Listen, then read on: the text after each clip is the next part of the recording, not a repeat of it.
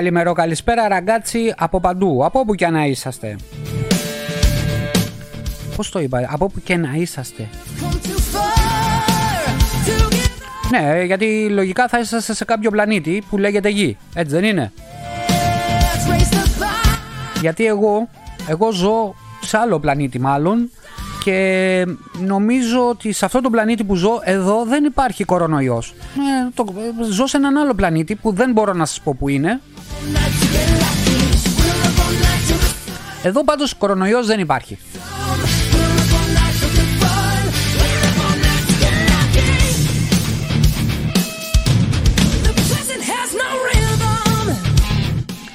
Να το πω καλύτερα, καλημέρα, καλησπέρα λοιπόν από ένα πλανήτη που δεν υπάρχει ο COVID. Δεν υπάρχει τίποτα. Είμαστε μια χαρά, ούτε πολέμη ούτε τίποτα. Σε αυτό το πλανήτη υπάρχει καλοκαίρι από τη μία πλευρά τέλος πάντων ή μου φαίνεται σε όλο τον πλανήτη. Σε όλο, σε όλο τον πλανήτη. Ναι, ναι, ναι. Εδώ έχουμε καλοκαίρι, έτσι. Ε, OK, okay, βάλτε air condition, μην φοβάστε, δεν θα σε έρθει μωρέ το ρεύμα πολύ. 1500% πάνω, μόνο.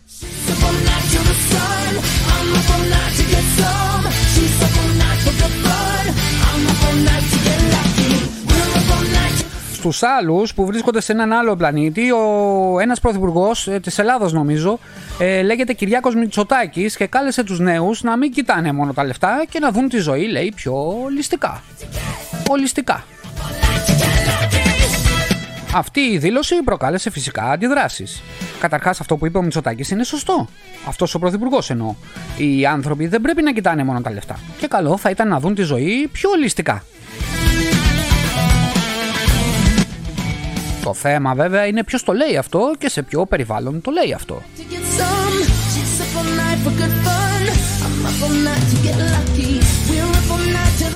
Το λέει ο Μητσοτάκης που δεν αντιμετώπισε ποτέ στη ζωή του θέμα με τα χρήματα και πριν από δύο χρόνια μάλιστα ανακάλυψε πως υπάρχουν άνθρωποι που είναι εξαρτημένοι από το μισθό τους. Έτσι είχε πει. Τα λέει ο Μητσοτάκης σε μια χώρα που οι νέοι την εγκαταλείπουν μαζικά. Όχι μόνο για να βρουν δουλειά, αλλά και να ζήσουν με αξιοπρέπεια. Ένα παράδειγμα είμαι εγώ.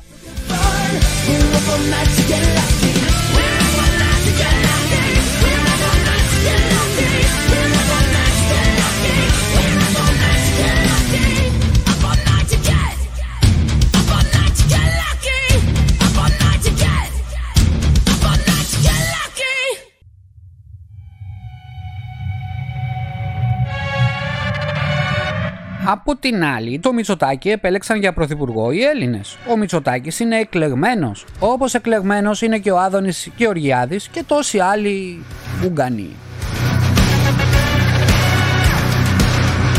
Ποτέ δεν κατάλαβα γιατί οι άνθρωποι ψηφίζουν άεργους, άχρηστους και γελίους ανθρώπους. Για να τους κυβερνήσουν, αλλά οι Έλληνες έχουν μεγάλη παράδοση σε αυτό. Είναι σαν να το κάνουν επίτηδες.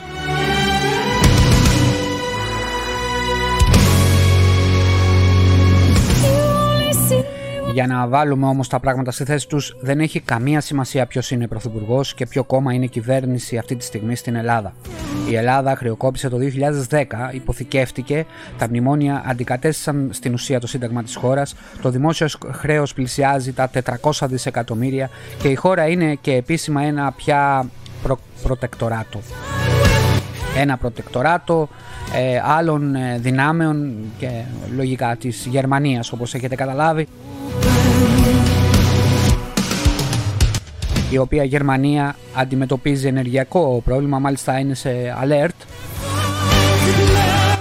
Μια χώρα που δίνει 200 δισεκατομμύρια σε πολεμικούς εξοπλισμούς αντί να τα δώσει παραδείγματος χάρη στην ενέργεια η οποία έδωσε 2 δισεκατομμύρια μόνο για την ενέργεια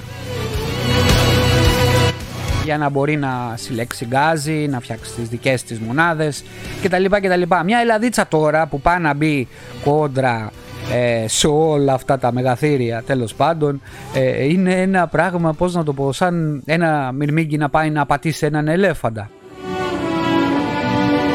Και δεν μιλάω μόνο για το πρόβλημα της ενέργειας, είναι τόσα πολλά τα προβλήματα που έχει η Ελλάδα που δυστυχώς πλέον δεν φτιάχνεται. Ακόμα και να καταστραφεί από την αρχή δεν φτιάχνεται. Και δεν φτιάχνεται γιατί οι άνθρωποι που υπάρχουν εκεί πέρα δεν μπορούν να αλλάξουν καν την οτροπία τους.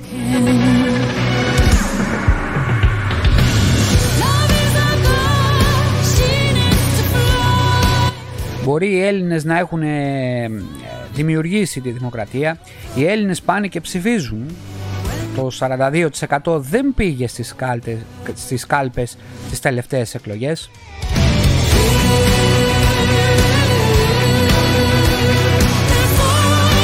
Και μάλλον σε αυτές τις ε, εκλογές που θα έρθουν δεν θα πάει κανένας να ψηφίσει γιατί ποιος ο λόγος να ψηφίζεις εφόσον δεν υπάρχει κάποιο κόμμα να ψηφίσεις;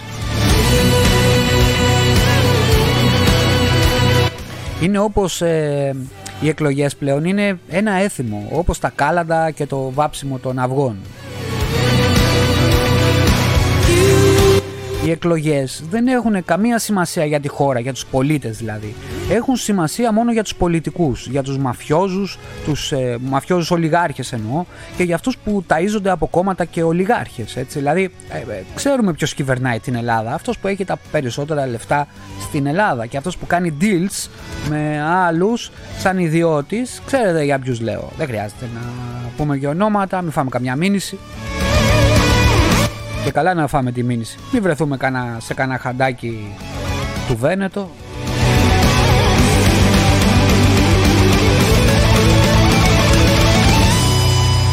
Το έλεγα με φίλους Έλληνες εδώ στην Ιταλία πως αυτό που γίνεται στην Ελλάδα, τουλάχιστον τα τελευταία 10 χρόνια που έχω φύγει εγώ, είναι μια δυστοπία. Έτσι. Η Ελλάδα είναι πλέον μια δυστοπία. Οι περισσότεροι Έλληνες που συνεργάζομαι στην Ελλάδα, επιχειρηματίες εννοώ, έχουν ε, καταθέσει τα όπλα. Ή πώς να το πω, λέει, μου λένε, μου το λένε με το δικό τους τρόπο, αλλά από ό,τι έχω καταλάβει κάνουν λαμογές για να επιβιώσουν. Θέλετε για το ΦΠΑ, θέλετε μαύρα από εδώ, από εκεί. Αν πεις παντού γίνεται αυτό, με τα μαύρα εννοώ, αλλά σε τέτοια κατάσταση που βρίσκεται ε, στην Ελλάδα είναι εξωπραγματικό. Δηλαδή δεν, δεν πρέπει να γίνεται σε καμία άλλη χώρα ανεπτυγμένη, έτσι.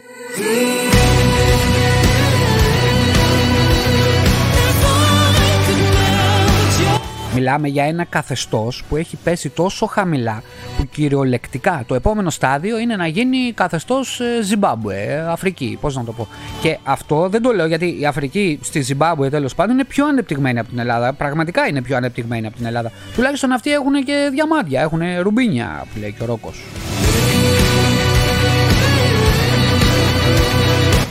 Σε όλα τα επίπεδα η Ελλάδα, εκπαίδευση με παιδάκια που πιστεύουν σε φανταστικά όντα του Γιαχφέ, της παλιάς διαθήκης, δεν χρειάζεται να σου το πω, ε, με μάτς στα πανεπιστήμια, άλλο και τούτο, με ψηφιακές υπηρεσίες για τους πολίτες που δεν βγάζουν νόημα. Μπαίνεις μέσα σε μια δημόσια υπηρεσία ηλεκτρονικά και δεν μπορείς να βγάλεις νόημα. Εγώ είμαι προγραμματιστής και δεν καταλαβαίνω.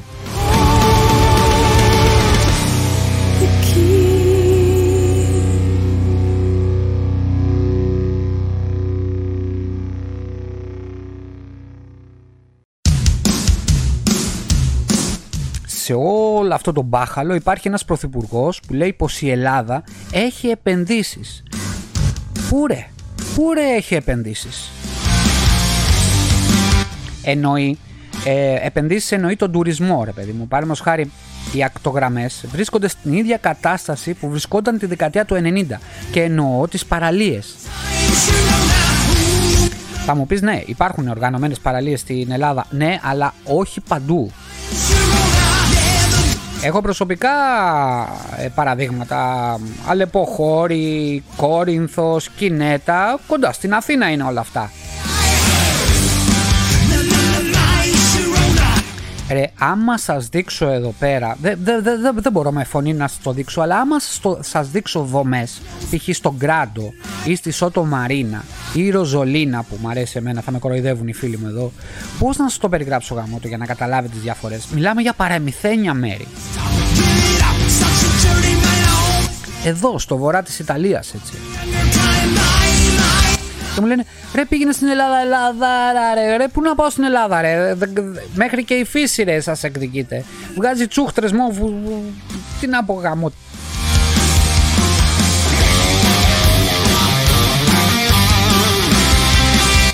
Θα μου πεις Μύκονος Ρε άντε γαμίσου μαλάκα Ήρεμα το λέω Είναι και η νοοτροπία του Έλληνα, έτσι. Το πιστεύω αυτό που θα πω. Η νοοτροπία ενός λαού ξεκινάει από τους ανθρώπους του, έτσι. Και οι μακαρονάδες εδώ οι Ιταλοί είναι λαγούμια. Υπάρχουν slow brain, ναι. Δεν, δεν, δεν αντιλέγω. Αλλά σε πλειοψηφία. Αλλά σε, σε πλειοψηφία ξέρω πως ο Ιταλός κατανοεί διαφορετικά τη ζωή, τη διασκέδαση, τον τουρισμό, την παιδεία. Καμία σχέση το ούνα φάτσα, ούνα ράτσα που λένε οι Έλληνες και καλά. Μιλάω τουλάχιστον για το βορρά πάνω από τη Ρώμη. Γιατί στο Νότο είναι το ίδιο πράγμα σαν την Ελλάδα. Θα μου πεις τράβα ρε γαμίσου που βρίζεις την Ελλάδα. Δεν τη βρίζω φίλε μου καλέ. Την υπηρέτησα 21 μήνες στο πολεμικό ναυτικό με 50 βαθμούς στο μηχανοστάσιο. Ήτα ήμουνα. Γεννήθηκα και έζησα 40 χρόνια εκεί. Είμαι βέρος Έλληνας. Είχα πέσει στην παγίδα των αρχαίων ημών προγόνων για το Μέγα Αλέξανδρο, για τα θαυμαστά έργα των Ελλήνων, τον Παρθενώνα, τα μαθηματικά και τη δημοκρατία της αρχαίας Ελλάδος. Και εγώ είχα πέσει στην παγίδα μέχρι που βγήκα έξω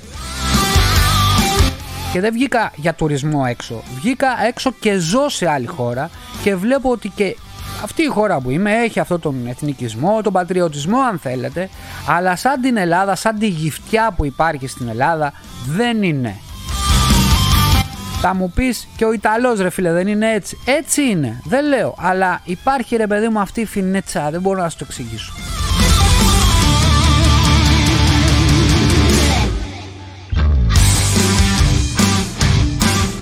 Όταν έφυγα εγώ, άφησα οικογένεια, φίλους, γνωστούς. Και τουλάχιστον τώρα τους λέω: ρε παιδιά, φυγέτε ας πούμε, γιατί παλεύετε με ανεμόμυλους. Με ανεμόμυλους. Και ίσως από αυτό το podcast τους πίσω να φύγουν για να σωθούν. Τουλάχιστον να ζήσουν με αξιοπρέπεια. Δεν είναι ότι δεν αγαπάω την Ελλάδα. Αγαπάω μάλλον την παλιά Ελλάδα. Δεν ξέρω. Μάλλον την παιδική, στην παιδική μου ηλικία την Ελλάδα. Δεν ξέρω.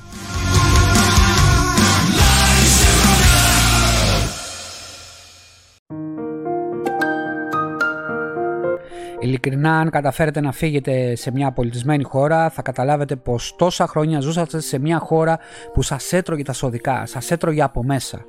Όταν δείτε να σας σέβονται σαν πολίτη στη χώρα που θα πάτε, θα νιώσετε πολύ άσχημα με το πώς ζούσατε στην Ελλάδα.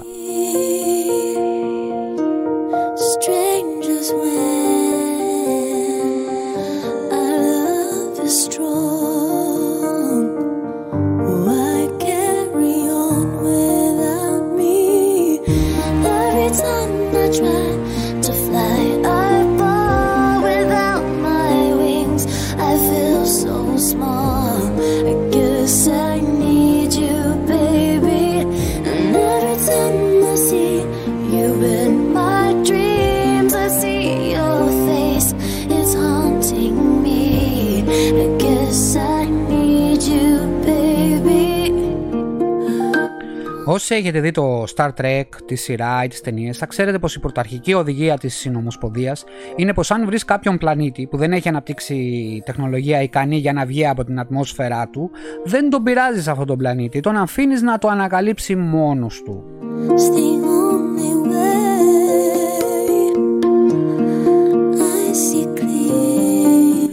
Αυτό δεν γίνεται στην περίπτωση της γης. Πραγματικά έχουμε την τεχνολογία για εξάλληψη της πείνας, για άπειρη ενέργεια, για μηδέν εγκληματικότητα, ρατσισμούς χωρίς πολέμους κλπ. Αλλά δεν είμαστε έτοιμοι σαν ανθρωπότητα να το εφαρμόσουμε.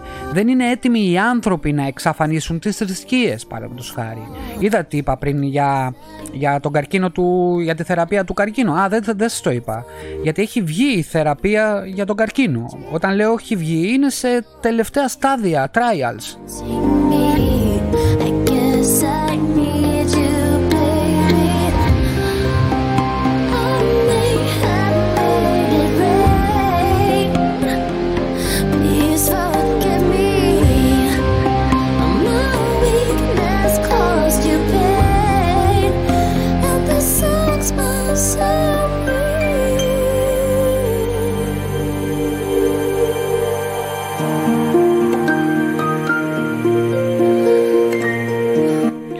Βρει κάποια ε, πώς να το πω κάτι, πληροφορίες τέλος πάντων που στέλνονται στα κύτταρα και σκοτώνουν μόνο τα καρκινικά κύτταρα. Όπως σας είπα πριν, είναι σε trial, είναι σε 5-10 χρόνια, σε 20 σου λέω εγώ, θα έχουμε εξαλείψει τον καρκίνο έτσι.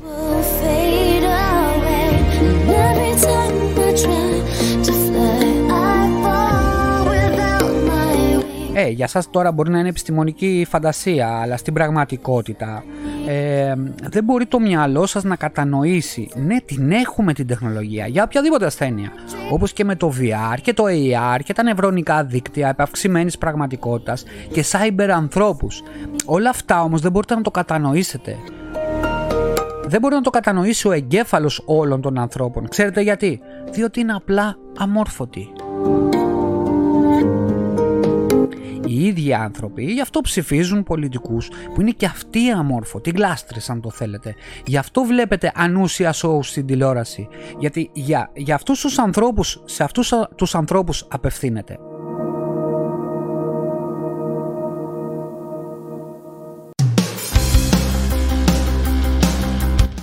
Γι' αυτό και ο πλανήτης βρίσκεται σε αυτή τη φάση έτσι. Βλέπε COVID, βλέπε πολέμου, πολέμους από ημίτρελους ολιγάρχες, βλέπε πάρα πολλά, βλέπε αφαίρεση μάσκας εν, εν μέσω πανδημίας που είναι μια παράνοια, μια παράνοια.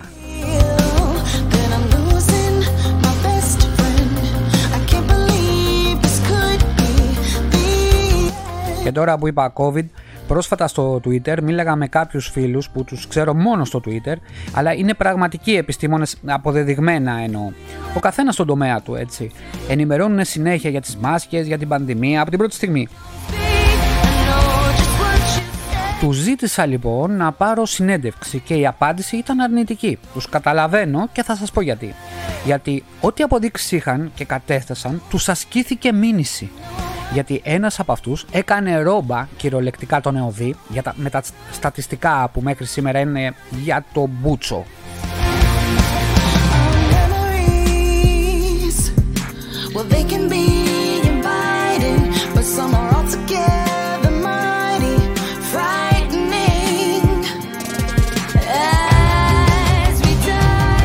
Και όταν λέω τους ε, έκανε ρόμπα, ένας από αυτούς, έφτιαξε ένα script, παιδιά, που έπαιρνε τα δεδομένα από τον ΕΟΔΗ. Προσέχτε όμως, τα δεδομένα του ΕΟΔΗ τα έδινε ο ΕΟΔΗ σε PDF.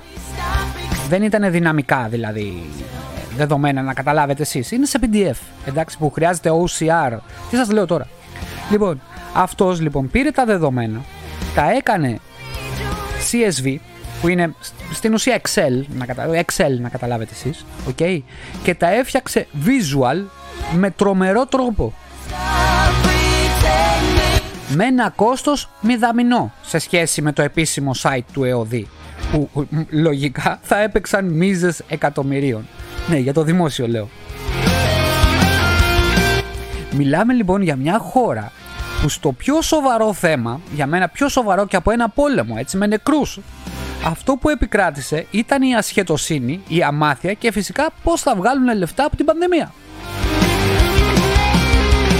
Είναι να τρελαίνεσαι, είναι να τρελαίνεσαι έτσι.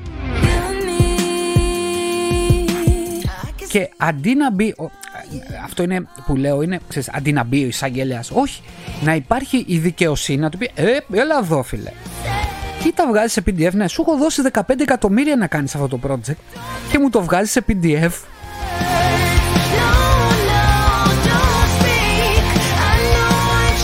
Οι άνθρωποι λοιπόν που ζήτησαν να τους πάρω συνέντευξη δεν θέλουν να βγουν δημόσια γιατί φοβούνται. Πραγματικά φοβούνται από ψέκια από την ίδια την κυβέρνηση. Ποια κόζα νόστρα λέτε και μαφίες εδώ. Η μαφία της Ιταλίας είναι γατάκι μπροστά σε αυτούς. Και μη μου πείτε ποιους εννοώ. Όλοι ξέρετε πολύ καλά ποιους εννοώ.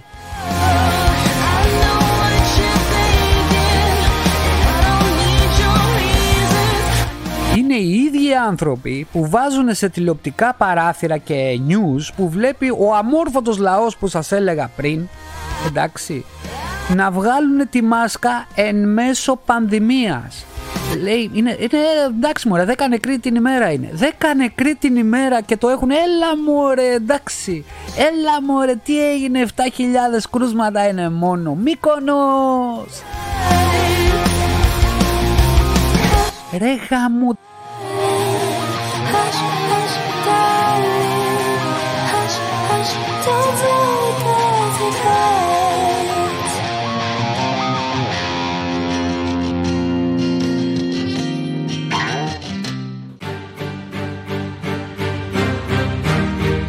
Πραγματικά βγαίνω από τα ρούχα μου, δηλαδή σταματάω να ακούσω λίγο τη μουσική, παιδιά, γιατί δεν μπορώ, τρελαίνομαι. years ago, someone told me I should take caution when it comes to love. I did. And you were strong and I was not. Και δεν θέλω ειλικρινά να μιλάω καλοκαιριάτικα για τον COVID γιατί μπορεί λέει να σας χαλάσω ίσως τη, τη ζαχαρένια ρε παιδί μου. Όλα μέλι όλα γάλα. You have gone and so effortlessly. You have won, you can go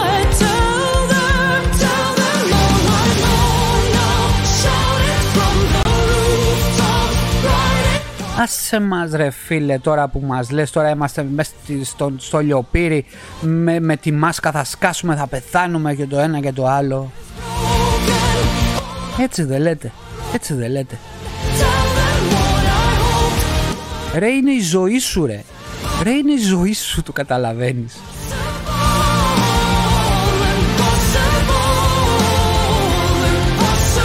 Δεν ξέρω, δεν ξέρω, δεν ξέρω, δεν ξέρω τι άλλο να σας πω. Γιατί, ξέρεις τι, γίνομαι και γραφικός. Ήδη είμαι ο τρελός της Πάντοβας εδώ πέρα. Εγώ και η γυναίκα μου που βγαίνουμε έξω με τι 40 βαθμούς Κελσίου με τις μάσκες και πάμε και δουλεύουμε κιόλας. Και εγώ είμαι πάνω στην ψίστρα κιόλας με 50 βαθμούς. Με υδρότα.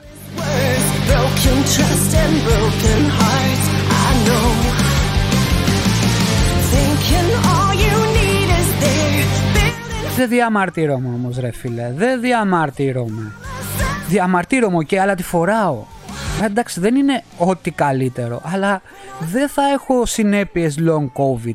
Δεν ξέρω αν το είδατε στην, ε, στην Αγγλία τι έχει γίνει. Υπάρχουν 1,7 εκατομμύρια άνθρωποι οι οποίοι δεν μπορούν να πάνε στη δουλειά τους. Ακούστε, δεν μπορούν να σηκωθούν από το κρεβάτι για να πάνε στη δουλειά τους. Ξέρετε τι δουλειά κάνουνε; Γραφείου. Δεν μιλάω για τους οικοδόμους, δεν μιλάω για τους υδραυλικούς, δεν μιλάω για τους ψίστες. Μιλάω για ανθρώπους που δουλεύουν στο γραφείο. Δεν μπορούν να σηκωθούν από το κρεβάτι τους να πάνε να καθίσουν στην καρέκλα του γραφείου. Ανοίξτε, βγάλτε όλες τις μάσκες γαμωτι...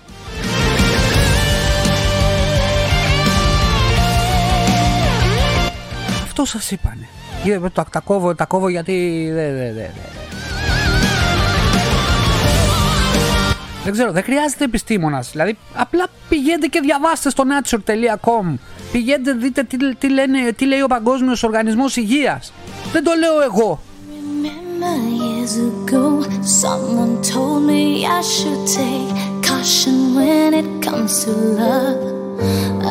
Ζήσε ρε τη ζωή σου μου λένε. Ζήσε ρε τη ζωή σου άστο Ζήσε τη ζωή σου ρε. Θα τη ζήσω ένα καλοκαιράκι και όλα τα άλλα χρόνια δεν θα, θα, θα με γυροκομεί η γυναίκα μου. Η οικογένειά σας ρε. Δεν τη σκέφτεστε ρε την οικογένειά σας ρε. Ένα γαμημένο καλοκαίρι. Είσαι, πήγαινε μπορείς να πας στην παραλία με τη μάσκα όμως ναι, όταν. Δεν εννοώ να πας στην παραλία με τη μάσκα και να κάνεις και βουτιά με τη μάσκα, έτσι. Σε, σε, σε πλήθος, σε κλειστούς χώρους, φόρα τη μάσκα. Είναι μια προστασία, δεν είναι 100% προστασία, πρόσεξε. Αλλά είναι μια προστασία και εσύ, σαν κυβέρνηση, τη βγάζεις. Είσαι δολοφόνος, φίλε. Είσαι δολοφόνος. Κυβέρνηση δολοφόνου και τίποτα άλλο.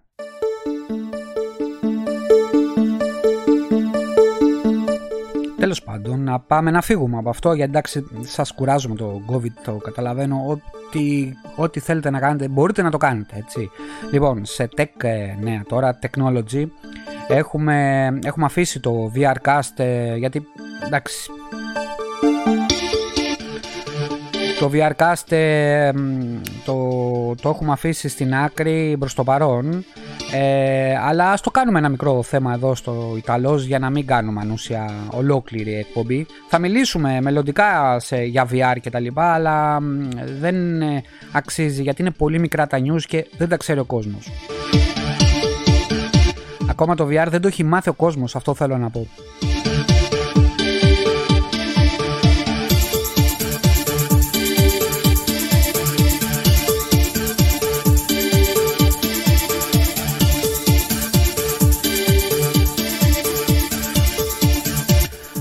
50% από αυτούς που δουλεύουν για τη Meta, στο Facebook δηλαδή, έχουν επικεντρωθεί πάνω στο Metaverse ε, που ονειρεύεται ο Μαρκ Ζούκερμπεργκ.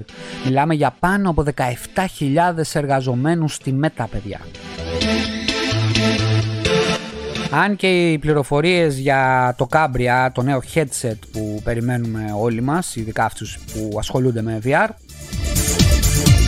λένε ότι θα στοιχίζει 800 ε, δολάρια και πάνω.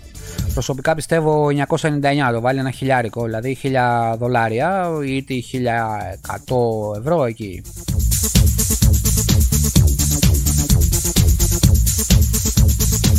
Η κατάσταση δεν είναι ακόμα stable και τι εννοώ, ο Μάρκ μας είπε, ο Μάρκος Ζούκεπερ, πως το Κάμπρια θα αντικαταστήσει λέει το λάπτοπ εργασίας μας. Ε, θα γίνει το, θα το φοράς και θα είναι το laptop σου. Θα μπορείς να κάνεις video conference, θα μπορείς να σερφάρεις, να έχεις το Excel σου κτλ. κτλ. Όλα αυτά χωρίς mouse.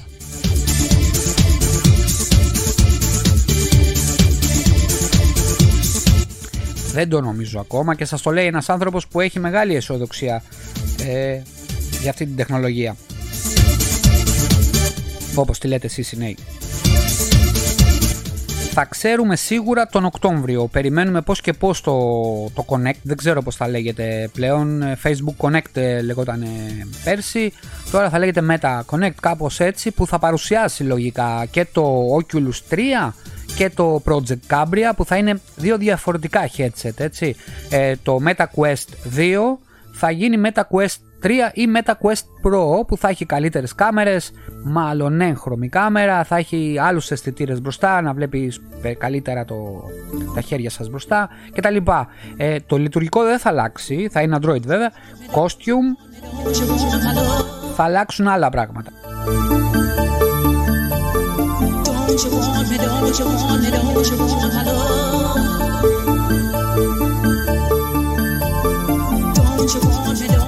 Θα δούμε πάρα πολλά, αλλά ε, ε, πιστεύω ότι το Κάμπρια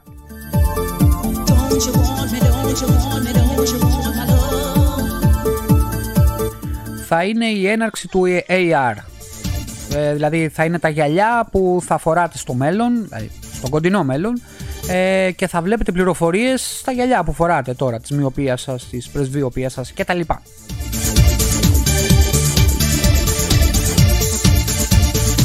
Έχουμε πολλές τεχνικές ε, προδιαγραφές. Είδαμε το Mark το Zuckerberg να το φοράει. Το είδαμε αυτό. Ε, εγώ είδα κάποια demo σε ασπρόμαυρο AR περιβάλλον τέλος πάντων, αλλά το είδα και είναι τρομερό έτσι. Δεν μπορώ να σου το περιγράψω. Δεν περιγράφεται αυτό το πράγμα. Πρέπει να μπείτε οπωσδήποτε στο VR, να μπείτε εννοώ στη φιλοσοφία για να καταλάβετε, σας λέω, γιατί έχω προσπαθήσει πάρα πολύ και δεν το καταφέρνω. Θα πάτε να αγοράσετε το MetaQuest το 2 για να μπείτε 300-400 ευρώ ε, και θα καταλάβετε γιατί μιλάω. Προ το παρόν έχουμε πολύ καλά στοιχεία για το μέλλον του VR, αλλά κυρίως για το AR.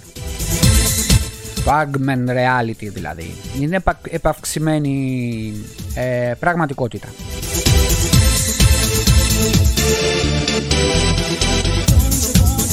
Και επειδή ακούω συνέχεια ότι είμαστε λέει μακριά από τη θεραπεία του καρκίνου, ακούστε εδώ.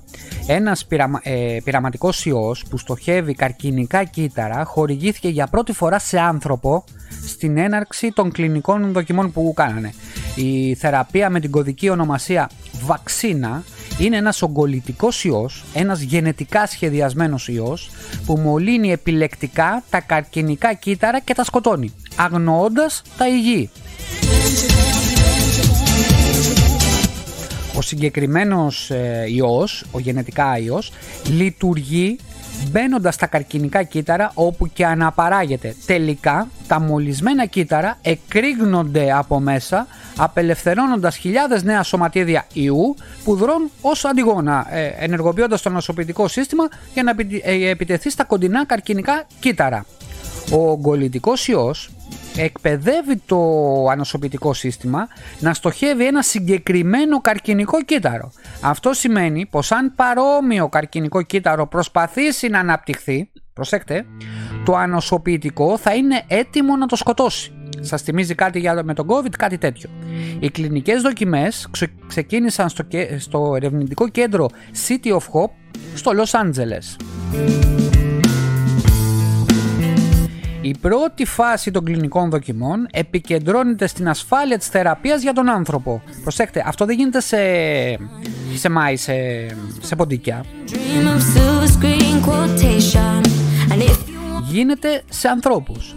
Σε αυτή συμμετείχαν 100 εθελοντές, όλοι τους ενήλικες, με μεταστατικούς ή αναπτυγμένους όγκους στους οποίους είχαν εφαρμόσει τουλάχιστον δύο συμβατικές θεραπείες χωρίς αποτέλεσμα, δηλαδή με χημειοθεραπεία κτλ. Πραγματικά νιώθω ότι είμαστε πολύ κοντά σε θεραπεία, όχι σε ένα είδος καρκίνου, σε όλους. Για να γυρίσω στο θέμα του VR, αν σας έλεγα να πάτε πίσω στο 1998 με, το, με 2000 και σας έλεγα να καταχωρήσετε με τη γνώση που έχετε τώρα όμως κάποια ονόματα στο ίντερνετ θα ήσασταν πλούσιοι τώρα. Αυτό γιατί τότε τα καλά ονόματα ήταν διαθέσιμα. Παραδείγματος χάρη να καταχωρήσετε νόμιμα ήταν ε, ε, κάποια domain, ένα παράδειγμα το in.gr αν μπορούσατε να το καταχωρήσετε ε, τότε ήταν ένα digital χωράφι στην ουσία το οποίο αν το είχατε θα μπορούσατε να το πουλήσετε τώρα ή πάνω στο το coca-cola.gr λέω εγώ ένα παράδειγμα έτσι Τότε η Coca-Cola δεν είχε σκεφτεί, δεν είχε φτιάξει site να σκεφτεί ότι θα καταχωρώ domain name ας πούμε. Αν σας το έλεγα το 2000 θα λέγατε τι παπαριές λες ρε.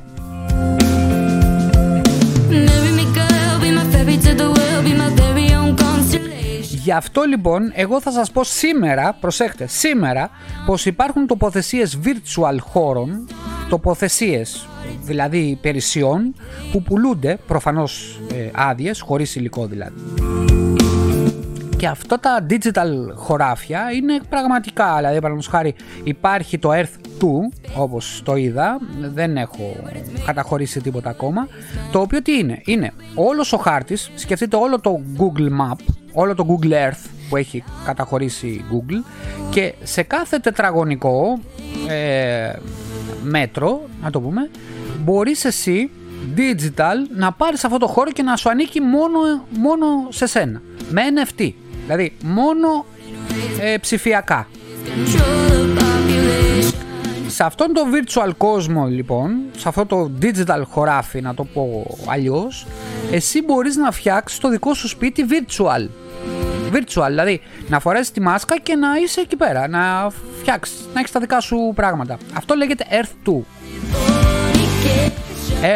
Earth2.io Θα μου πεις, ε, μετά από 20 χρόνια, μετά από 20 χρόνια φίλε δεν θα μπορείς να το αγοράσεις. Αν το πάρεις τώρα, κάνει 10 δολάρια. Αν το πάρεις το, μετά από 20 χρόνια, ε, δηλαδή το 2042, θα κάνει 10 εκατομμύρια credit. Δεν ξέρω και εγώ τι θα είναι τότε. Αν υπάρχουμε. Δεν ξέρω αν υπάρχουμε φυσικά ή digital τότε. Δεν, δεν ξέρω αν θα μπορούμε να βγούμε έξω στην ατμόσφαιρα. Βλέπετε τι γίνεται στον κόσμο. Αλλά τέλος πάντων εγώ σας το λέω τώρα, σήμερα.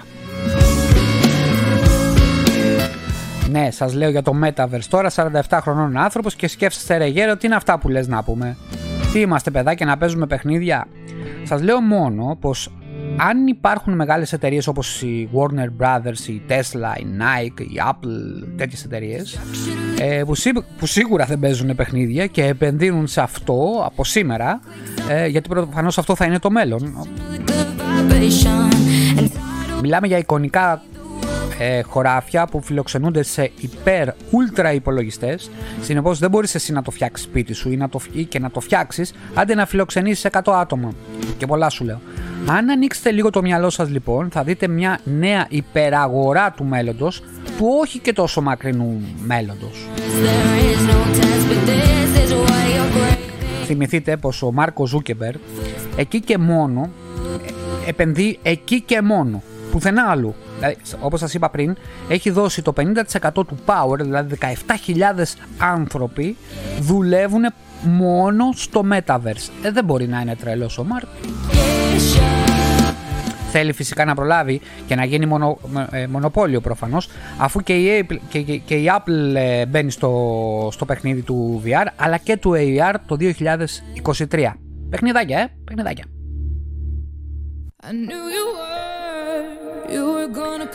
Σας θυμίζω ότι πως παιχνιδάκι ήταν και το Facebook και το Twitter και το TikTok και αυτή τη στιγμή αυτά τα παιχνιδάκια ελέγχουν τον πλανήτη ή αν θέλετε όλος ο πλανήτης παίζει από τη στιγμή που ξυπνάει μέχρι τη στιγμή που κοιμάται. Εκεί μέσα στο facebook κοιμάται.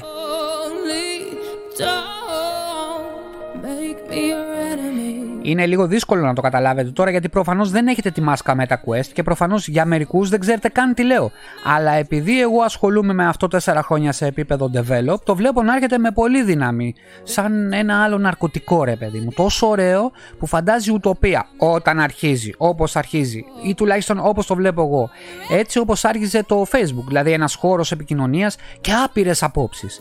Μέχρι που έγινε όπως έγινε σήμερα.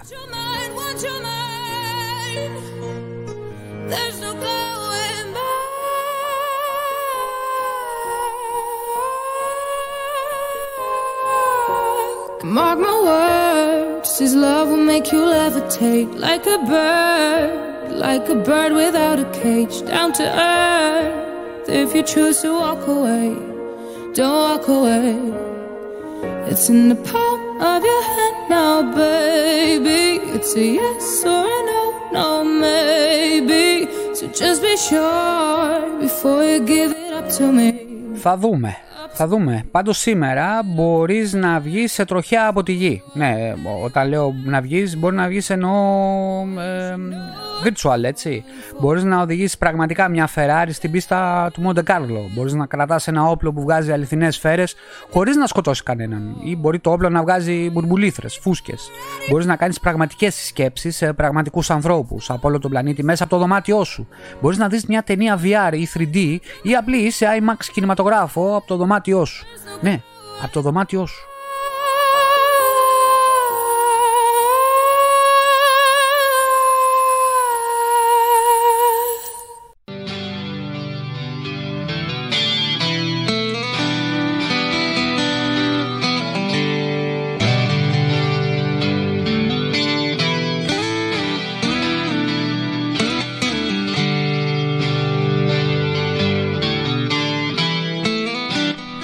Είπαμε, μερικοί έχουν τη δυνατότητα να, έχουμε τη δυνατότητα να δούμε το μέλλον, όχι επειδή είμαστε προφήτες, αλλά επειδή μπορούμε να έχουμε τη θέληση να μάθουμε ώστε να υπολογίσουμε, έτσι.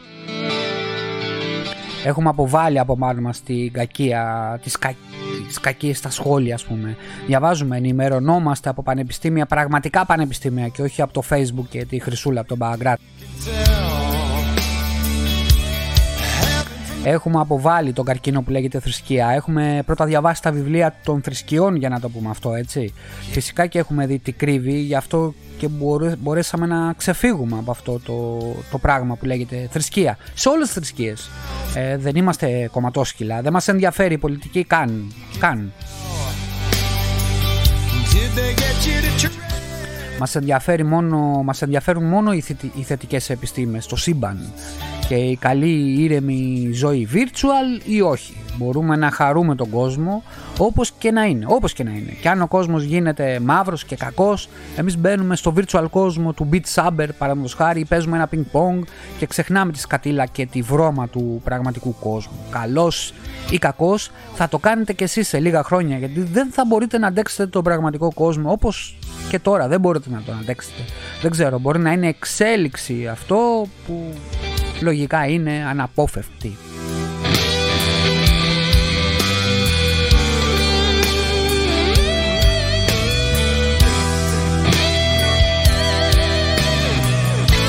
Ε, θα περάσουμε στην πρώτη στήλη που είναι το πρόσωπο της ημέρας και θα σας πω γιατί. Ε, γιατί σύντομα θα ακούσετε μια συνέντευξη με έναν ε, φίλο Ναπολιτάνο σε εισαγωγικά ε, τον Τωτόρε, τον γιατρό Γεράσιμο Γραμματικόπουλο ο οποίος είναι νευρολόγος ε, ο άνθρωπος ε, έχει κάνει τα πάντα. Είναι αντιψέκας να το πούμε έτσι. Ε, ο άνθρωπος είναι επιστήμονας έτσι. Ε, έχει κάνει τα πάντα έχει φτιάξει βιντεάκι έχει ένα βιογραφικό τρομερό και είναι από τους μόνους Έλληνες που έκανα αγώνα για να το βρω στο Twitter να, να μιλήσω στο Facebook ε, ώστε να κλείσω αυτή τη συνέντευξη να μιλήσουμε εδώ για τα πάντα και αυτό είναι και το πρόσωπο της ημέρας γιατί αξίζει, αξίζουν τέτοιοι Έλληνες ε, που έχουν άλλη φιλοσοφία και μπορούν να καταγράψουν την πραγματικότητα έτσι όπως είναι. Και όχι συνωμοσιολογικά, με επιστημονικά. Του έχω έτοιμες τις ερωτήσεις, προσέξτε σας λέω, δεν μπορεί να βρει ο άνθρωπος γιατί είναι γιατρός, ε, έχει ασθενείς. Και ε, θα βρω το, όταν θα βρει το χρόνο θα πάρουμε αυτή τη συνέντευξη εδώ στον Ιταλό για να τα πούμε όλα έξω από τα δόντια, αυτό είναι σίγουρο.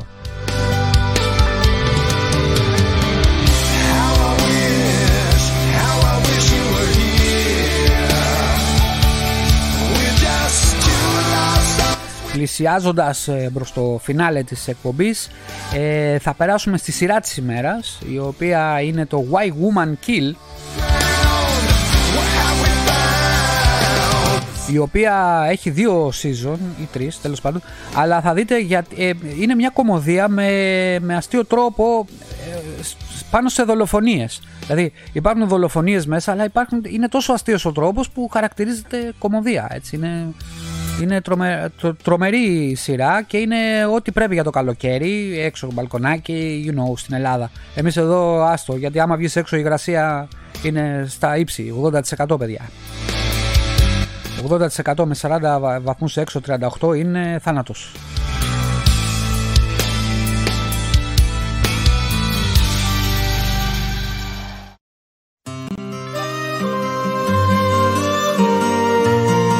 Στην άλλη στήλη της εκπομπής η ταινία της ημέρας φυσικά δεν θα μπορούσε να είναι τίποτα άλλο από το Top Gun Maverick.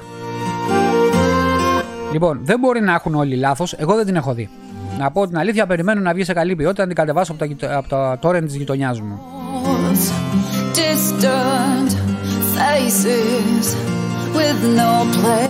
Λένε ότι είναι τρομερό αυτός ο οποίος ο Tom Cruise ό,τι κάνει γίνεται διαμάντι έτσι είναι, γυρίζει όπως παλιά που έβγαζε blockbuster ταινίες μόνο ρε παιδί μου. Ε, αξίζει να πάω να το δείτε γιατί δεν υπάρχει κάποιος που να πει ότι είναι μαλαγία ρε παιδί μου. Ούτε ένας, ούτε ένας έτσι. Ε, είναι η ταινία της ημέρας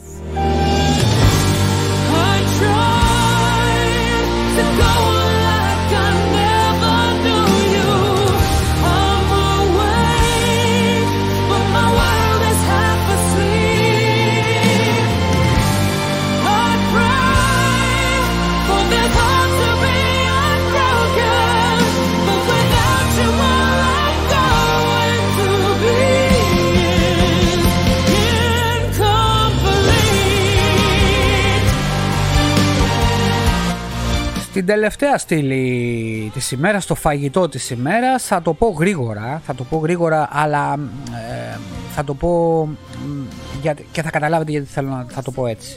Λοιπόν, καταρχήν το φαγητό είναι κοτόπουλο με πατάτες και γουστάρδα. Αλλά πρέπει το κοτόπουλο να το βάλετε σε μία γάστρα, παιδιά.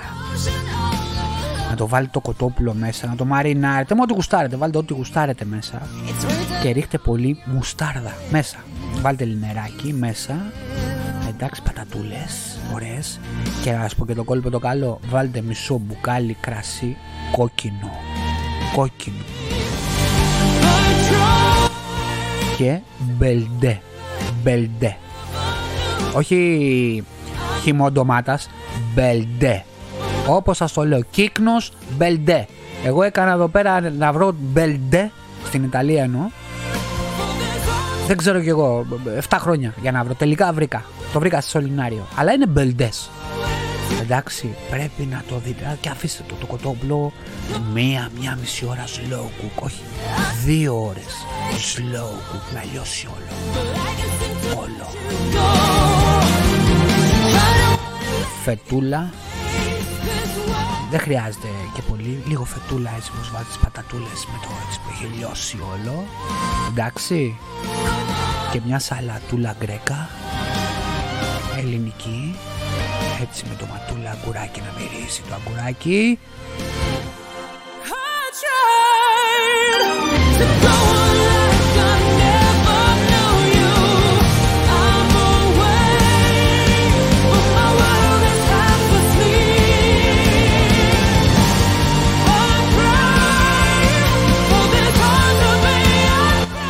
είσαστε έτοιμοι.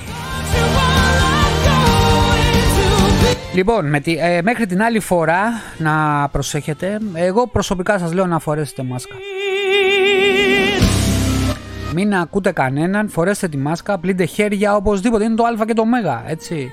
Τώρα που θα υδρώνετε, αν μπορείτε και έχετε δυνατότητα, αλλάξτε μάσκα. Μην πιάνετε πράγματα τέλος πάντων ε, που είναι, ε, πώς να το πω,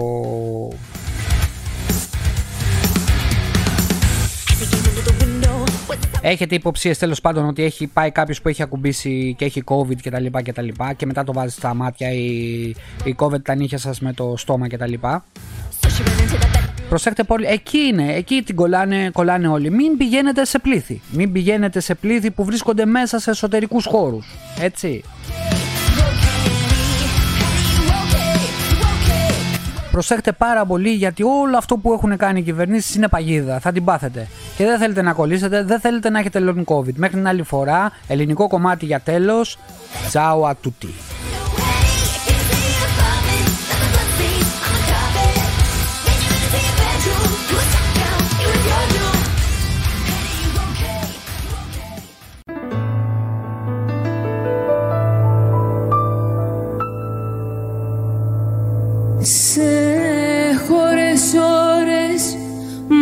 Ciao a tutti.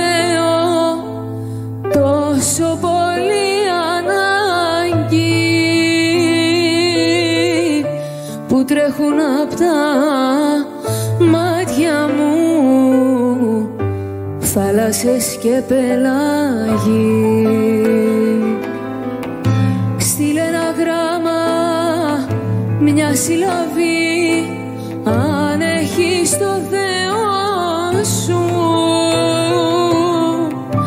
που κρέμομαι απ' τα χείλη σου. Κι είμαι στο έλεος σου